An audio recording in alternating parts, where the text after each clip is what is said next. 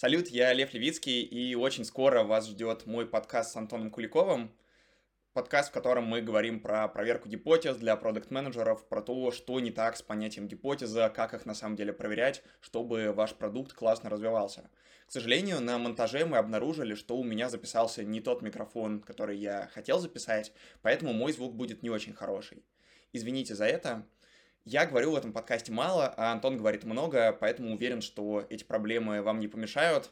Обязательно послушайте выпуск до конца. Антон, правда, сказал массу всего интересного и полезного. Я сам, когда переслушивал, много инсайтов для себя выписал. Уверен, что будет очень здорово.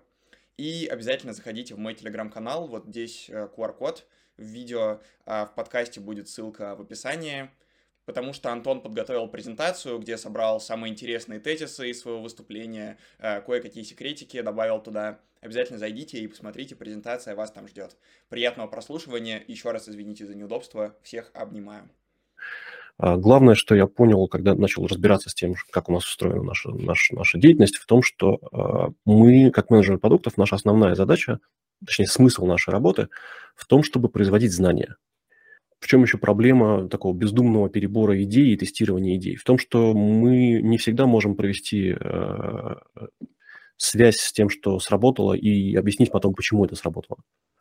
Хорошо бы еще вот до этого момента успеть остановиться заранее, понять, что сейчас скоро это начнется, и начать внедрять как раз уже осознанный подход к получению знаний.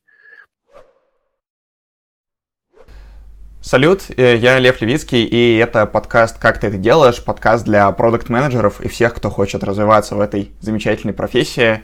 Сегодня мой гость Антон Куликов, э, продукт-менеджер, который сейчас развивает продукт MindMaster для создания интеллектуальных карт.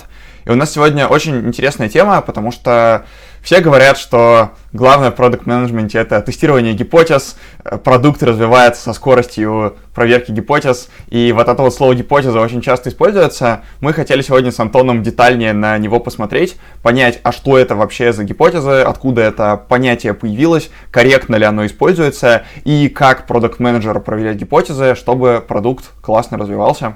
Антон, очень рад тебя видеть. Да, спасибо, рад, рад этой возможности. Для меня кажется, это, мне кажется, что это очень важная действительно тема для нашей отрасли. Буду рад, если мы сможем ее потихонечку продвинуть немножко. Да. Супер. А, расскажи коротко о том, чем занимаешься сейчас и как пришел к продукт-менеджменту изначально. Да, а, с июня прошлого года я руковожу MindMaster. Это один из старейших э, и, в принципе, лидер э, рынка интеллектуальных карт, mind mapping а. Это австрийско-немецкий продукт там, с 17-летней историей. А, и до этого я руководил департаментом продуктов а, в Selectel. Это российский облачный провайдер, один из топ-3-5 по разным категориям. А в целом пришел в product management э, из... Э, такая у меня длинная цепочка была. А, сначала был полиграфический дизайн, затем веб-дизайн, потом проектирование интерфейсов. И вот, соответственно, вот э, в Selectel я, соответственно, сначала руководил, был проектировщиком интерфейсов, потом руководил отделом разработки и проектирования интерфейсов, по сути дела, UX-дизайнерами и фронтендерами, а затем, да, потихонечку стал, по сути дела, менеджером продукта и директором по продукту.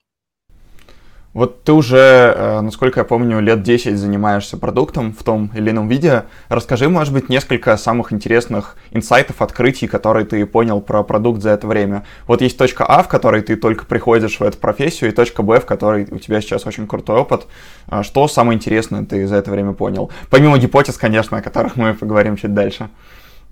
Самое интересное в том, что, по сути дела, все вокруг дизайнеры и все вокруг менеджеры продуктов. Вот этот тезис о том, что мы все дизайнеры, для меня трансформировался в итоге в то, что мы все менеджеры продуктов.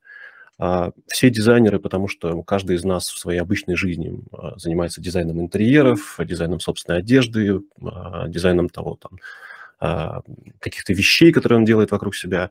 В том числе хорошо, все, все разбираются хорошо в дизайне, естественно, веб- веб-сайтов, приложений, и всегда у всех есть собственное мнение о том, как сделать лучше. То же самое с продуктами. Менеджером продукта, даже если такой формальной роли нет, например, может быть программист, может быть тестировщик иногда, может быть дизайнер, естественно, проектировщик интерфейсов. Ну, естественно, всегда а, предприниматели, люди, которые, собственно, или стартаперы, люди, которые только-только делают продукт, у которых возникает какая-то идея продукта, естественно, являются менеджерами продукта. Поэтому, так же, как и с дизайном, я думаю, что профессия менеджмента, менеджмента продуктов должна пройти вот эту этап становления, когда мы из деятельности, которые делают все, становимся действительно профессиональной деятельностью. Ну и для этого, соответственно, в ней должны возникнуть определенные инструменты, определенный набор понятий и методология, которую мы должны следовать для того, чтобы как раз иметь право называться профессионалами в этой отрасли. Понял. Действительно, очень интересный инсайт. Мне еще в какой-то момент казалось, что сейчас, правда, все начали называть себя продуктами, и просто если хочется заниматься чем-то таким, что в тренде, можно вполне добавить к себе просто приставку продукт и сказать, что ты это классно умеешь, хотя это профессия, которая все-таки требует какой-то экспертизы и понимания. И вот очень интересно смотреть, как сейчас трансформируется рынок. Действительно, происходят, э, появляются какие-то критерии, э, появляется понимание грейдов, пока, конечно, очень примерные, но рынок в 2023 году и, например, в 2019 это, конечно, очень две разные вещи. Все так, да. Давай перейдем уже к нашей теме, на которой мы хотели сегодня поговорить. Хотели обсудить проверку гипотез. Давай начнем с того, почему вообще это важно, почему это важный вопрос, которому нужно уделить внимание. Как я только что сказал, да, мне кажется, что для становления профессии важно, чтобы мы действительно определились с ее рамками и с теми инструментами, которые мы в ней используем. Мне в этом смысле когда-то повезло очень. Я получил хорошее гуманитарное образование, а, частью которого было понимание того, что такое философия, что такое философия науки, а, что такое научный метод и как мы получаем знания. И одновременно я получал образование в отрасли, которая тоже проходила, соответственно, такой же, собственно, процесс. Я закончил отделение социальной работы в СФУ, а, и в тот момент, когда я там учился, по сути дела, этой профессии в стране еще, она только начинала становиться. Ее, по сути дела, еще не было. И поэтому мы как раз вместе с преподавателями проходили этот процесс, когда мы понимали, что это такое. И, и объясняли всем остальным людям, что это такое. То же самое, чем сейчас занимаются менеджеры продуктов. Объясняют, в чем наша польза. И мне повезло, да, наблюдать вокруг себя людей, которые действительно занимались научной деятельностью, с одной стороны, с другой стороны, были мыслителями, и у которых была хорошо поставлена рефлексия, и которые четко отвечали на вопрос, что я делаю и почему я это делаю. И в этом смысле мне кажется, что когда мы правильно разбираемся с теми понятиями и методологией, которые мы используем, мы, собственно, делаем нашу профессию лучше. Лучше, потому что мы делаем э, результат нашего труда более предсказуемыми, мы делаем собственную работу более эффективной, мы приносим больше ценности людей, людям, которые либо самим себе, либо продукту, либо тем, кто нас нанимает, собственно, этот продукт развивать. А, поэтому мне важно сделать так, чтобы хотя бы часть этой методологии или часть инструментария, который, который мы используем в своей работе, был, э, был основан на тех знаниях, на том научном методе, который у нас уже веками, по сути дела, да, там полтора века уже развивается в других отраслях, и мы использовали в своей работе э, готовые понятия, готовые подходы, в частности, научный метод. Э, согласен, правда, очень интересно на самом деле об этом говорить. Э, для меня вот на первый взгляд, когда я начинал только изучать продукт менеджмент было очень неочевидно, а почему вообще связаны продукт менеджмент и научный метод. Потому что, кажется, ты приходишь в бизнес, развивать IT-продукты, это что-то про современные технологии, а тебе начинают говорить, вот научный метод, э, вот как развивалось вообще знание в цивилизации. И это очень интересно, потому что кажется, что такой связи с научным методом нет, например, в маркетинге, э, нет в IT-разработке. Именно продукт менеджмент из всех IT-профессий, наверное, ближе всего к научному методу. Вот как так получилось, что научный метод и продукт менеджмент так тесно связались, и почему продукт менеджмент опирается на него? Так получилось, потому что в менеджменте продуктов ставки достаточно высокие. А, и когда нам нужно получить результат достаточно, с достаточной степенью гарантированности какой-то, да, мы естественным образом стараемся применять э, вещи, которые уже работают где-то, уже доказали свою собственную эффективность. А, я думаю, что не совсем справедливо говорить, что в маркетинге, например, этого нет. Они тоже а, в какой-то, в какой-то момент начали ставить эксперименты, например, да, и вся история с АБ-тестированием, например, или со сплит-тестированием, например, да, и история с правильным моделированием и правильной э, количественной оценкой того, что происходит, по сути дела, пришла к нам из маркетинга. Ребята в этой сфере развивались, этот подход и эти инструменты достаточно давно и интенсивно, потому что у них тоже ставки высокие, они деньги тратят. Да? А мы тратим деньги не в прямую рекламную бюджет, а мы тратим деньги э, компании, основателей или собственные деньги, когда мы собственный продукт развиваем, на то, чтобы там, полгода что-то делать, а потом выпустить продукт, который никому не нужен. Ставка довольно высока, поэтому хочется использовать что-то уже проверенное, что действительно дает результаты. И поэтому, когда да, ты приходишь развивать продукт, а думаешь, ты ты сейчас будешь рисовать интерфейсы, придумывать, как что-то сделать, а тебе говорят, давай ставь эксперименты какие-то, начинай проверять гипотезы. Немножко становится mm-hmm. странно, да, почему, что такое? Я же вроде приходил не наукой здесь заниматься. Но да, научный метод э, лучшее, что вообще есть у человечества за всю историю. Это наш источник всех наших знаний, всего нашего прогресса. Поэтому, естественным образом, мы в свою отрасль его просто стараемся подтянуть и использовать все, что в нем есть. Да. Что не так с тем, как мы сейчас используем понятие гипотеза? Ох, да, для этого придется сначала от, от, откатиться к тому, что такое менеджмент продуктов и то, что такое менеджер продукта. Я думаю, что это как раз мой один из ключевых моих инсайтов, когда я стал, э, когда передо мной стала задача а, развивать продуктовый подход и продуктовую культуру в компании, где я работал директором по продукту.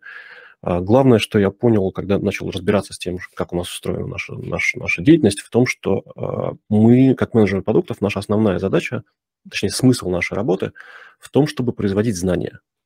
Производить знания, конвертировать их в ценность продукта и, соответственно, если это коммерческий продукт, то зарабатывать таким образом деньги. Соответственно, когда мы говорим о том, что мы производим знания, мы всегда сразу начинаем обращаться к тем, как мы это делаем, какие ментальные модели у нас есть в голове, которые позволяют нам это знание как-то производить. И так получилось, что в, у нас в менеджменте продуктов, в российской сфере, кстати, в российском сегменте, на Западе сейчас я работаю, и там этого нет, прошу прощения, а, на Западе я не встречал а, такого использования слова гипотеза, как мы это делаем здесь. И насколько я смог разобраться в истории этого вопроса, в это была такая честная и вполне себе э, полезная попытка а, как раз описать то, как мы действуем, как производить воспроизводимые эффективные результаты. Так появились э, в Free с помощью Ильи Красинского знаменитого хади-циклы, которые были заточены на то, чтобы дать понятный, простой такой циклический инструмент того, что нужно делать, чтобы получить какой-то результат поставьте гипотезу, сделайте какое-то действие, а, получите результат, поймите, что пошло не так, и давайте попробуйте, и зайдите на следующий цикл. Мне очень нравится эта идея с точки зрения того, что она заставляет людей делать быстрые циклы обратной связи. Это очень важно в нашей сфере, да, делать так, чтобы мы постоянно получали обратную связь от реальности, постоянно что-то выпускали, понимали, что мы это делаем, что мы делаем, возвращались обратно, вставали в вот эту рефлексивную позицию, думали, ага, что мы вообще сделали, почему, почему это сработало или не сработало, и запускали следующий цикл.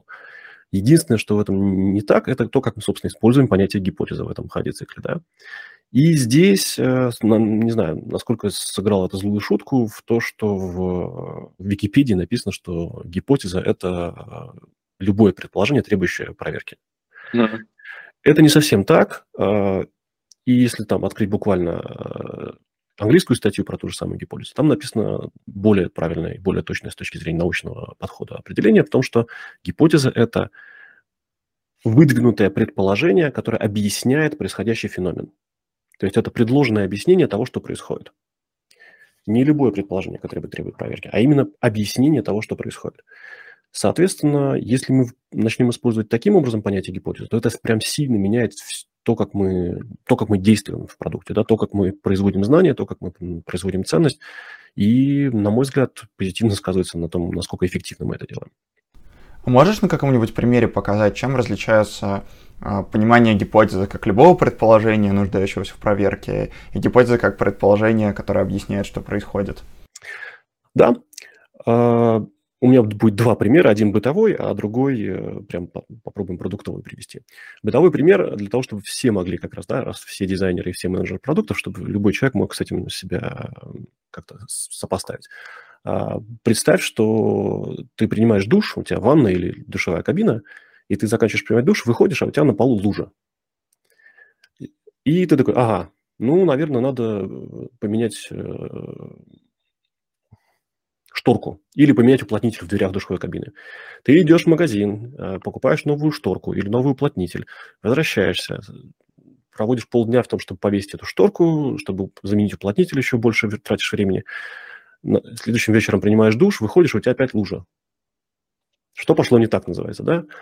Пошло не так в том, что мы здесь пропустили момент постановки гипотезы. То есть нам кажется, что мы проверили гипотезу. Вот в том представлении, которым мы ее сейчас используем в менеджере продуктов. Ну, давай быстренько при, при, придумай несколько идей, как можно сделать так, чтобы лужа не появлялась, и быстренько начай их проверять. Беги в магазин за шторкой, беги в магазин за уплотнителем, беги еще что-то делай, и начинай быстро итерировать этот цикл проходить, да. Хотя на самом деле а, мы здесь пропускаем этап, который мы в голове у себя делаем. И в этом смысле мне, как бы, нам в менеджменте продуктов важно же понимать, как устроено наше мышление и э, быть осознанными в том числе в том, как мы действуем. Да? И мы в этом описании, которое я только что привел, на самом деле пропущен пункт, что мы, ага, мы подумали, М, видимо, шторка начала пропускать воду. И вот это как раз и было гипотезой. У нас есть наблюдаемый mm-hmm. факт, лужа, да, у нас есть, может быть, до конца не отрефлексированная гипотеза, что произошло, где, в чем объяснение этого феномена? В том, что шторка начала протекать или уплотнитель отошел. И дальше мы мгновенно, и нас жизнь это научила этому, да, переходим к действиям. Начинаем что-то делать, тратить деньги, время, свое, чужое, чтобы что-то сделать. И если мы исходно с исходным представлением, предположением о происходящем не разобрались, то мы начинаем действительно тратить деньги и время впустую. Потому что этих гипотез о том, почему лужа на полу появилась, может быть несколько. Может быть шторка, может быть уплотнитель, может быть где-то соединение какое-то в трубе. Может быть это вообще не от тебя была вода. Что-то происходит еще, да? Может быть это не из душа, а из крана течет, который рядом с умывальником. Гипотез может быть много. Если мы сначала сделаем паузу, и не побежим в магазин покупать новую шторку, а сначала попробуем выдвинуть хотя бы ряд этих гипотез, а потом быстро начать их проверять, я за быструю проверку гипотез, правда. Если мы попробуем, возьмем душ, начнем просто на, на эту шторку лить или закроем шторки, закроем стенки, закроем створки душевой кабины, начнем на них плить душем, да, и посмотрим, протекает ли действительно вода или нет, то есть проведем быстрый эксперимент, на самом деле, то мы сэкономим себе время и деньги, поймем, что, ага, со шторкой все нормально, уплотнитель держит, надо искать еще где-то.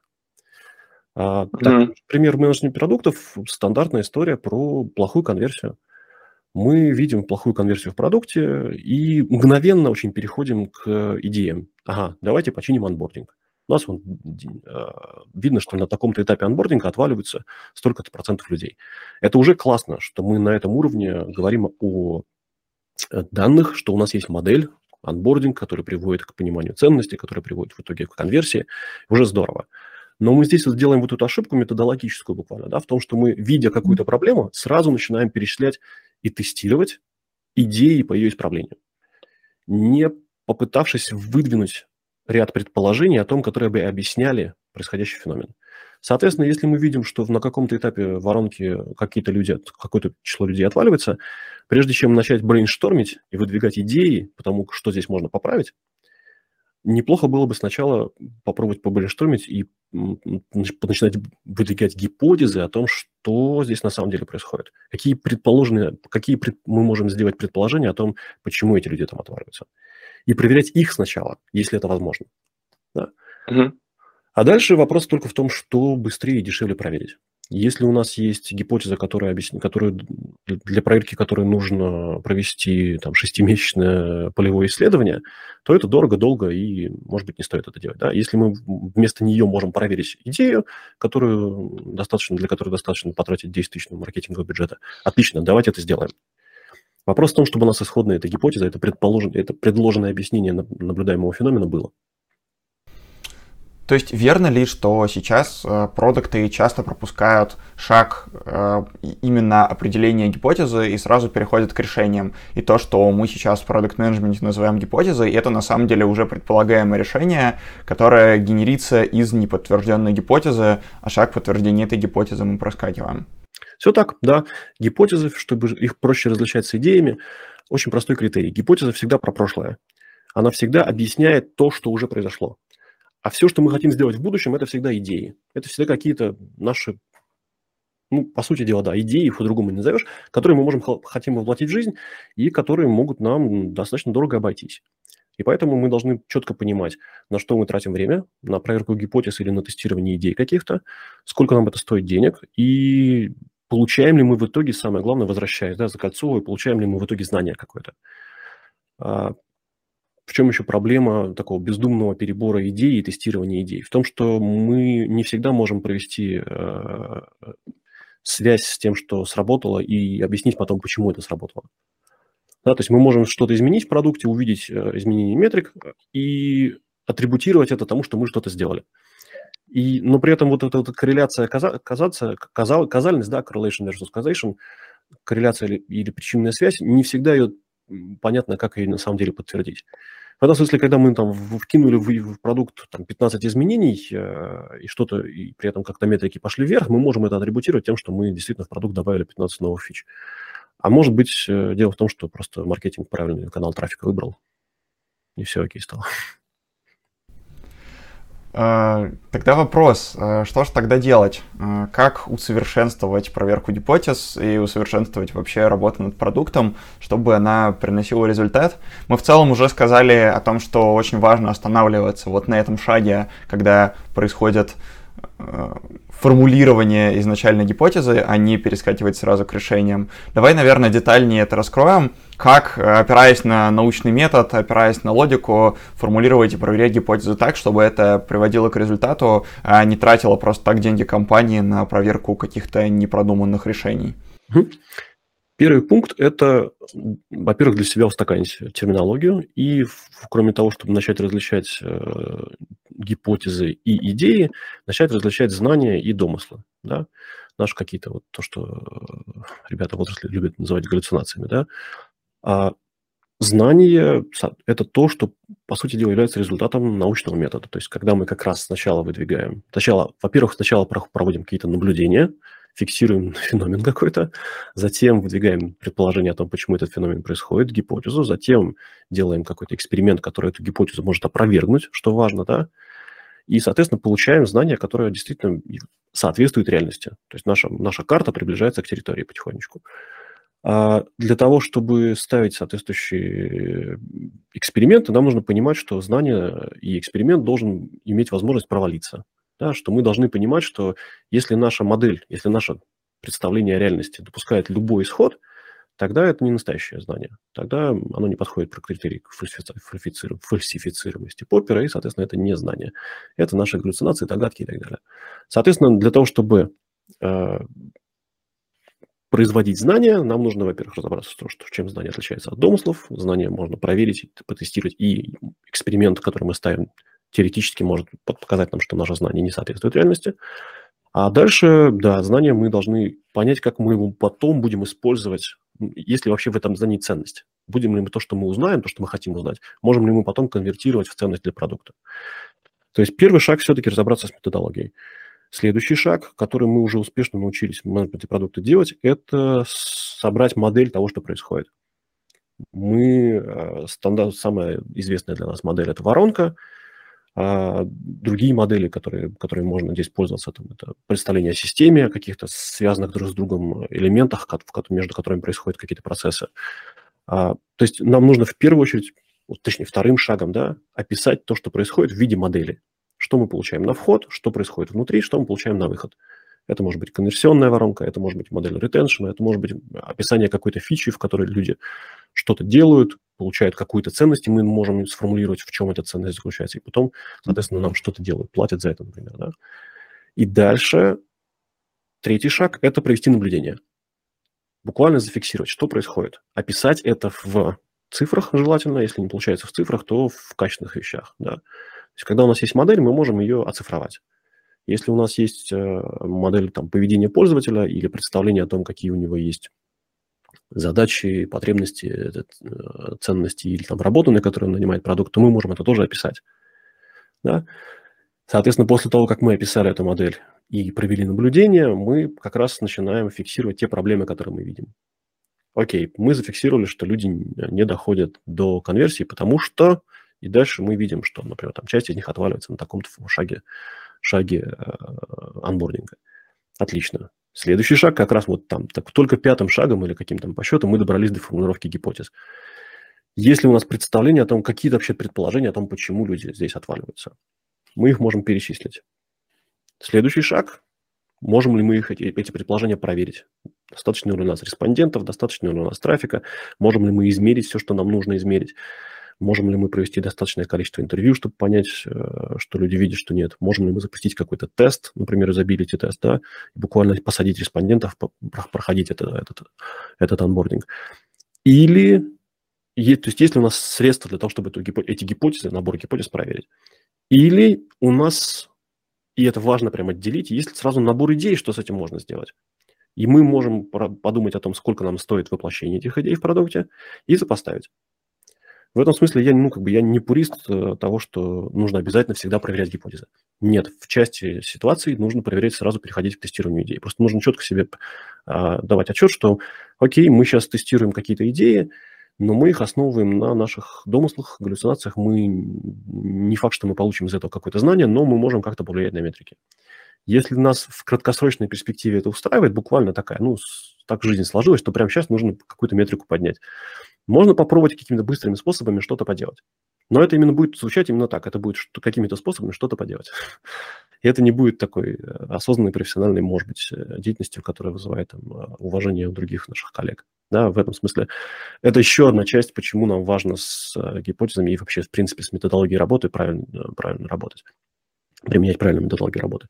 Потому что мы тем самым формулируем наше реноме профессии и показываем ценность нашу менеджеров продуктов для окружающих для предпринимателей или владельцев компаний, которые нас нанимают на работу, для наших коллег, для программистов, для тестировщиков, для дизайнеров, которые сталкиваются с результатами нашей работы, да. Поэтому чем эффективнее мы работаем, тем лучше. Ну и, собственно, да, последний шаг – это э, после, если мы пошли в веточку, в которой нам мы проверяем, э, тестируем гипотезы, тогда, окей, мы проводим исследования, проводим какие-то эксперименты и получаем подтверждение, а чаще всего опровержение той гипотезы, которую мы исходно выдвинули. И это отлично, это значит, что мы уточнили собственную модель реальности, мы стали, наша карта стала ближе к территории, мы получили знания, которые достаточно уже начинают напоминать действительно какое-то научное знание. И мы это новое знание можем использовать для того, чтобы выдвинуть новые идеи и как-то поменять продукт. Да? Или если мы решили идти не в сторону научного подхода, а в сторону быстрого, э, такой быстрой проверки идей каких-то, ну окей, мы что-то поделали, что-то произошло, давайте, давайте вернемся на исходный этап. Посмотрим еще раз на модель, посмотрим на то, что с ней происходит, посмотрим, есть ли в ней, остались ли в ней проблемы, и поймем, есть ли у нас теперь время на то, чтобы что-то сделать. На мой взгляд, э, веточка, которая с, связана с тестированием гипотез, э, позволяет на самом деле зачастую экономить время и деньги. Почему? Потому что когда мы начинаем генерировать идеи, мы зачастую их используем, э, этот набор идей, мы просто применяем готовые шаблоны, готовые какие-то решения, что-то у нас есть где-то в голове, что-то мы посмотрели, без учета того контекста, в которых они работали. Ну и окей, это может работать, но зачастую это не работает. А если мы хотя бы к этим идеям, которые мы нагенерили, зададим вопрос, а на каких гипотезах они основываются, очень часто большинство этих идей сразу отметается, потому что мы говорим, ага, а что ты такого знаешь про людей, про своих, про, про пользователей или продукт, что у тебя есть... Почему это объясняет то, что происходит? И зачастую оказывается, что это никак не объясняет. И этот процесс генерации гипотез позволяет как раз докопаться до того, что мы на самом деле знаем, и выдвинуть более подходящие к реальности идеи. Очень интересно, э, забавно было осознать, что вот это вот классическое «давайте сейчас нагенерим решение и пойдем их быстро проверять», это подходит только в случае, как ты говоришь, если наше предположение основано на галлюцинациях и на самом деле ни на чем подтвержденном не основано, вот только для этого случая подходит, чтобы э, в таком случае что-то проверить, а для того, чтобы э, получить какие-то более серьезные, ожидаемые, прогнозируемые результаты, надо более системно строить работу, это очень важное понимание, которого, мне кажется, сейчас, правда, в нашей профессии не хватает. Оно работает, я позволю себе здесь еще одну ремарку, оно, оно работает, когда, такой подход, когда мы давайте, давайте тяп-ляп и в продакшн, работает, когда мы находимся на растущем рынке. Когда все, что мы не сделаем, все будет хорошо. И, и оно работает до тех пор, пока мы применяем готовые, э, готовые решения, по сути дела, которые до, до нас уже где-то отработали. Да? Когда мы копируем чужой продукт, когда мы применяем уже давно протестированные, отработанные механики анбординга, когда мы начинаем там, э, применяем, внедряем, не знаю, там, пуши, которые работают с известной долей э, эффективности. Да? Мы заранее знаем. То есть мы уже готовые, по сути дела, шаблоны применяем, которые кем-то до нас уже оттестированы, и реальность показала, что они работают.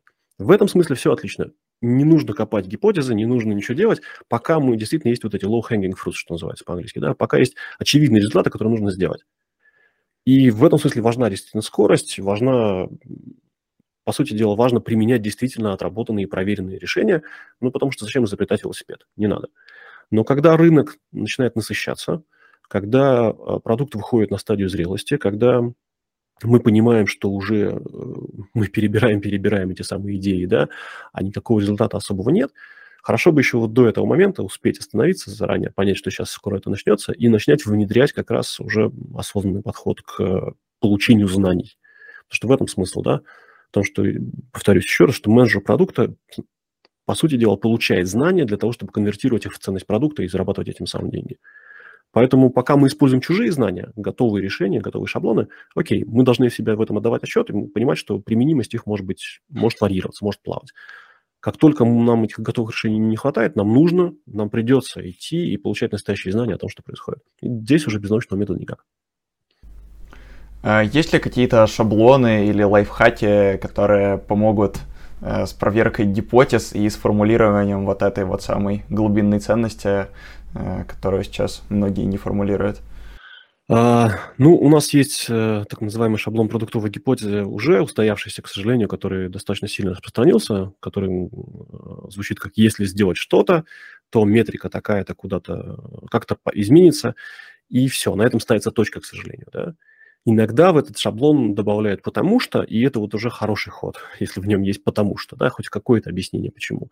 Но это все еще про будущее, это все еще про э, наше представление какое-то о том, что произойдет, которое мы, ну, по сути дела, галлюцинируем немножко, да. Да, и действительно, я предлагаю э, правильный, что называется, шаблон гипотезы, который заключается в том, что мы сначала описываем то, что увидим, и потом выдвигаем предположение о том, почему нам кажется, что это так происходит. Буквально, что мы видим, что 15% людей отваливаются на пятом шаге анбординга, и нам, мы, мы считаем, нам кажется, что это происходит потому что... И здесь вот это идет как раз попытка описать э, то, что происходит в реальности.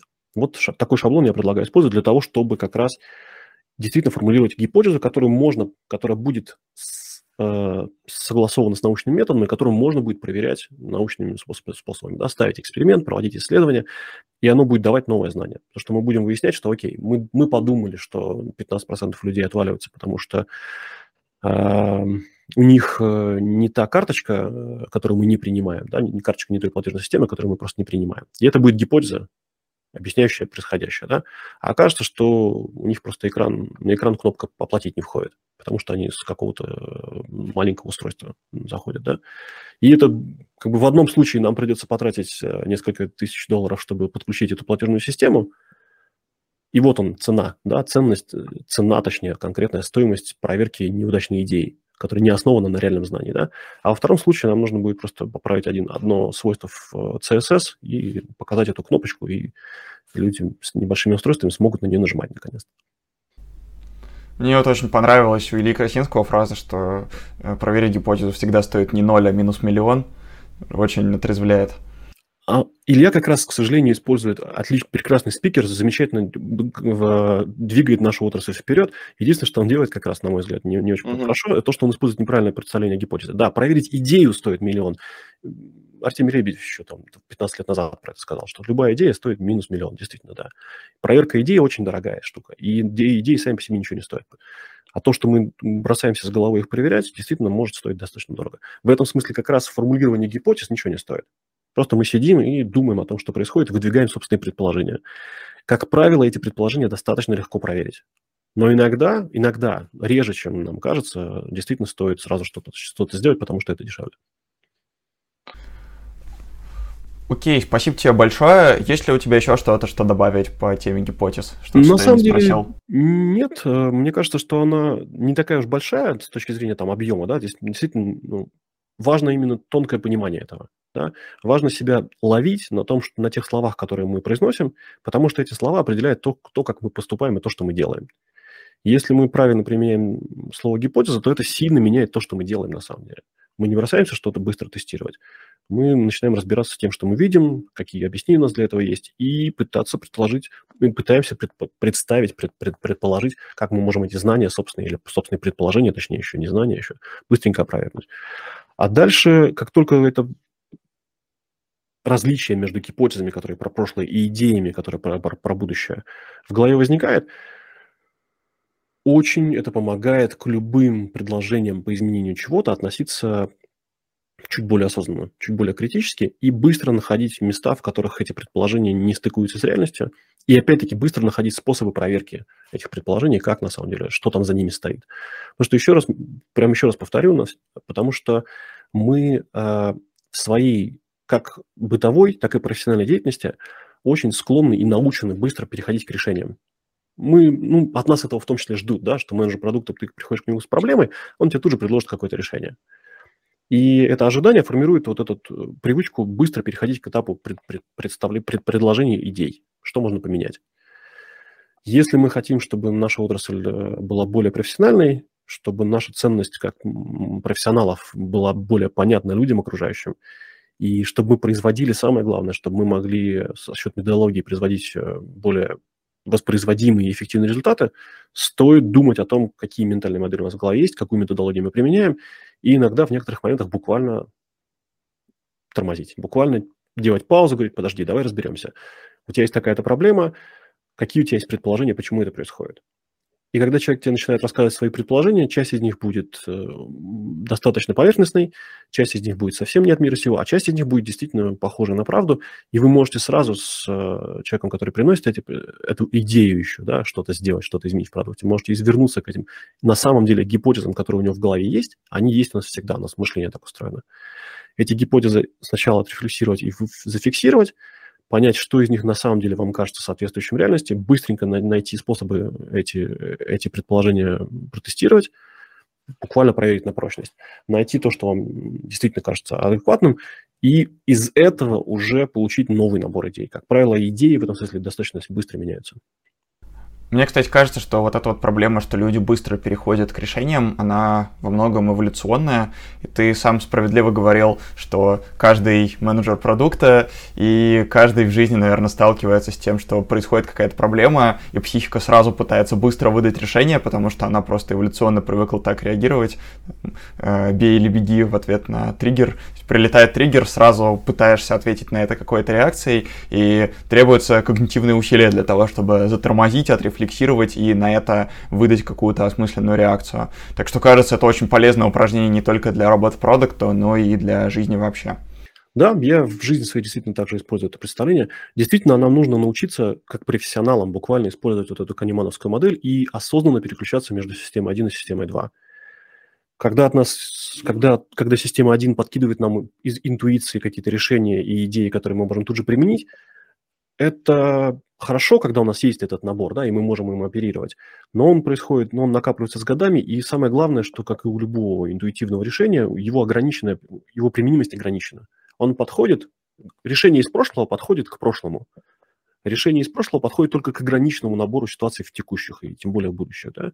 Поэтому мы все время находимся в новом контексте, и наша задача как профессионалов как раз переключаться из этой системы 1, переключаться в систему 2, делать осознанно над собой усилия, и для этого как раз методология и научный метод, и, собственно, и позволяет это делать.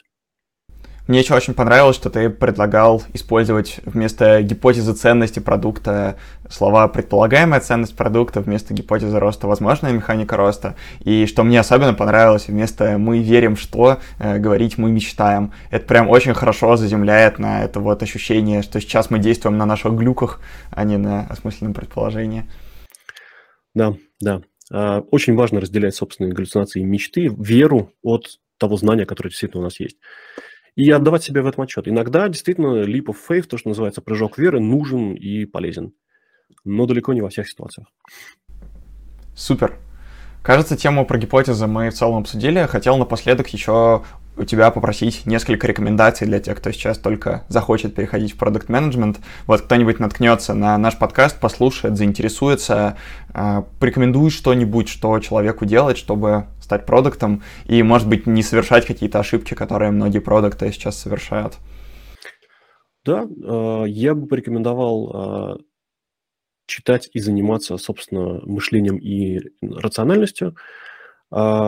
Я бы как э, gateway drug, то, что называется, э, то, что вас может зацепить э, за тему как раз рационального мышления, всем предложил бы читать фанфик Ютковского про Гарри Поттера и метод рационального мышления. Естественно, и его же книжку про рациональность от искусственного интеллекта до зомби. Менее известная книжка про философию – это «Философия без дураков» Силаева – Всем настоятельно рекомендую. Это хорошее изложение как научного метода, так и ключевых философских концепций, которые у нас сейчас есть. И действительно написано веселым и э, таким доступным языком, но при этом ставит правильные представления о реальности и правильные понятия в, позволяет использовать потом. И Третьим в этом списке я поставил «Оргуправленческое мышление» Щедровицкого, вот этот томик, который как раз, как раз студия Лебедева когда-то выпустила. Это пример, э, во-первых, использования системного подхода и рефлексивной позиции, и одновременно пример такого живого мышления, когда ты видишь, как человек в лекциях буквально разворачивает собственное мышление, и ты видишь, как, как, как это влияет на его рассуждения, на его результаты и на слушателей. Так что вот эти три книжки для входа были бы хороши для любому человеку, который хочет осознанно подходить к собственной работе. А дальше все, что сверху, все, весь тот э, объем ресурсов и знаний, который у нас уже в отрасли сформировался, его как раз будет проще после этих минимум трех вещей фильтровать и пропускать через уже готовую систему понятий и представлений. Да? То есть если у вас методология научного метода уже есть, если вы понимаете, как знание производится, Э, воспроизводится и используется для того, чтобы получать э, ценность, повышать ценность и э, получать деньги, то это позволяет как раз все, что нам, вам предлагают уже в качестве готовых шаблонов инструментов, фильтровать и понимать, ага, это просто какой-то готовый шаблон, который применим в ограниченном наборе ситуаций, или это действительно что-то, что соответствует нашей методологии и можно спокойно применить. Супер. Антон, спасибо тебе большое. Очень интересно сегодня поговорили. Напомню, что мы поговорили про идеи гипотезы, чем они различаются, про то, чем понятие гипотезы, которое сегодня используется в продуктовом менеджменте, некорректно, и как это может привести к ошибкам, как скорректировать свое мышление для того, чтобы корректнее к этому подходить. А, обязательно переслушайте этот подкаст, потому что разница, которую мы обсуждали, действительно очень тонкая. Я сам точно буду переслушивать. Кажется, что это та тонкость, которую надо где-то глубоко усвоить, чтобы работать лучше и профессиональнее, чтобы действительно наша профессия была еще более экспертной. А, я напомню, что это был подкаст «Как ты это делаешь».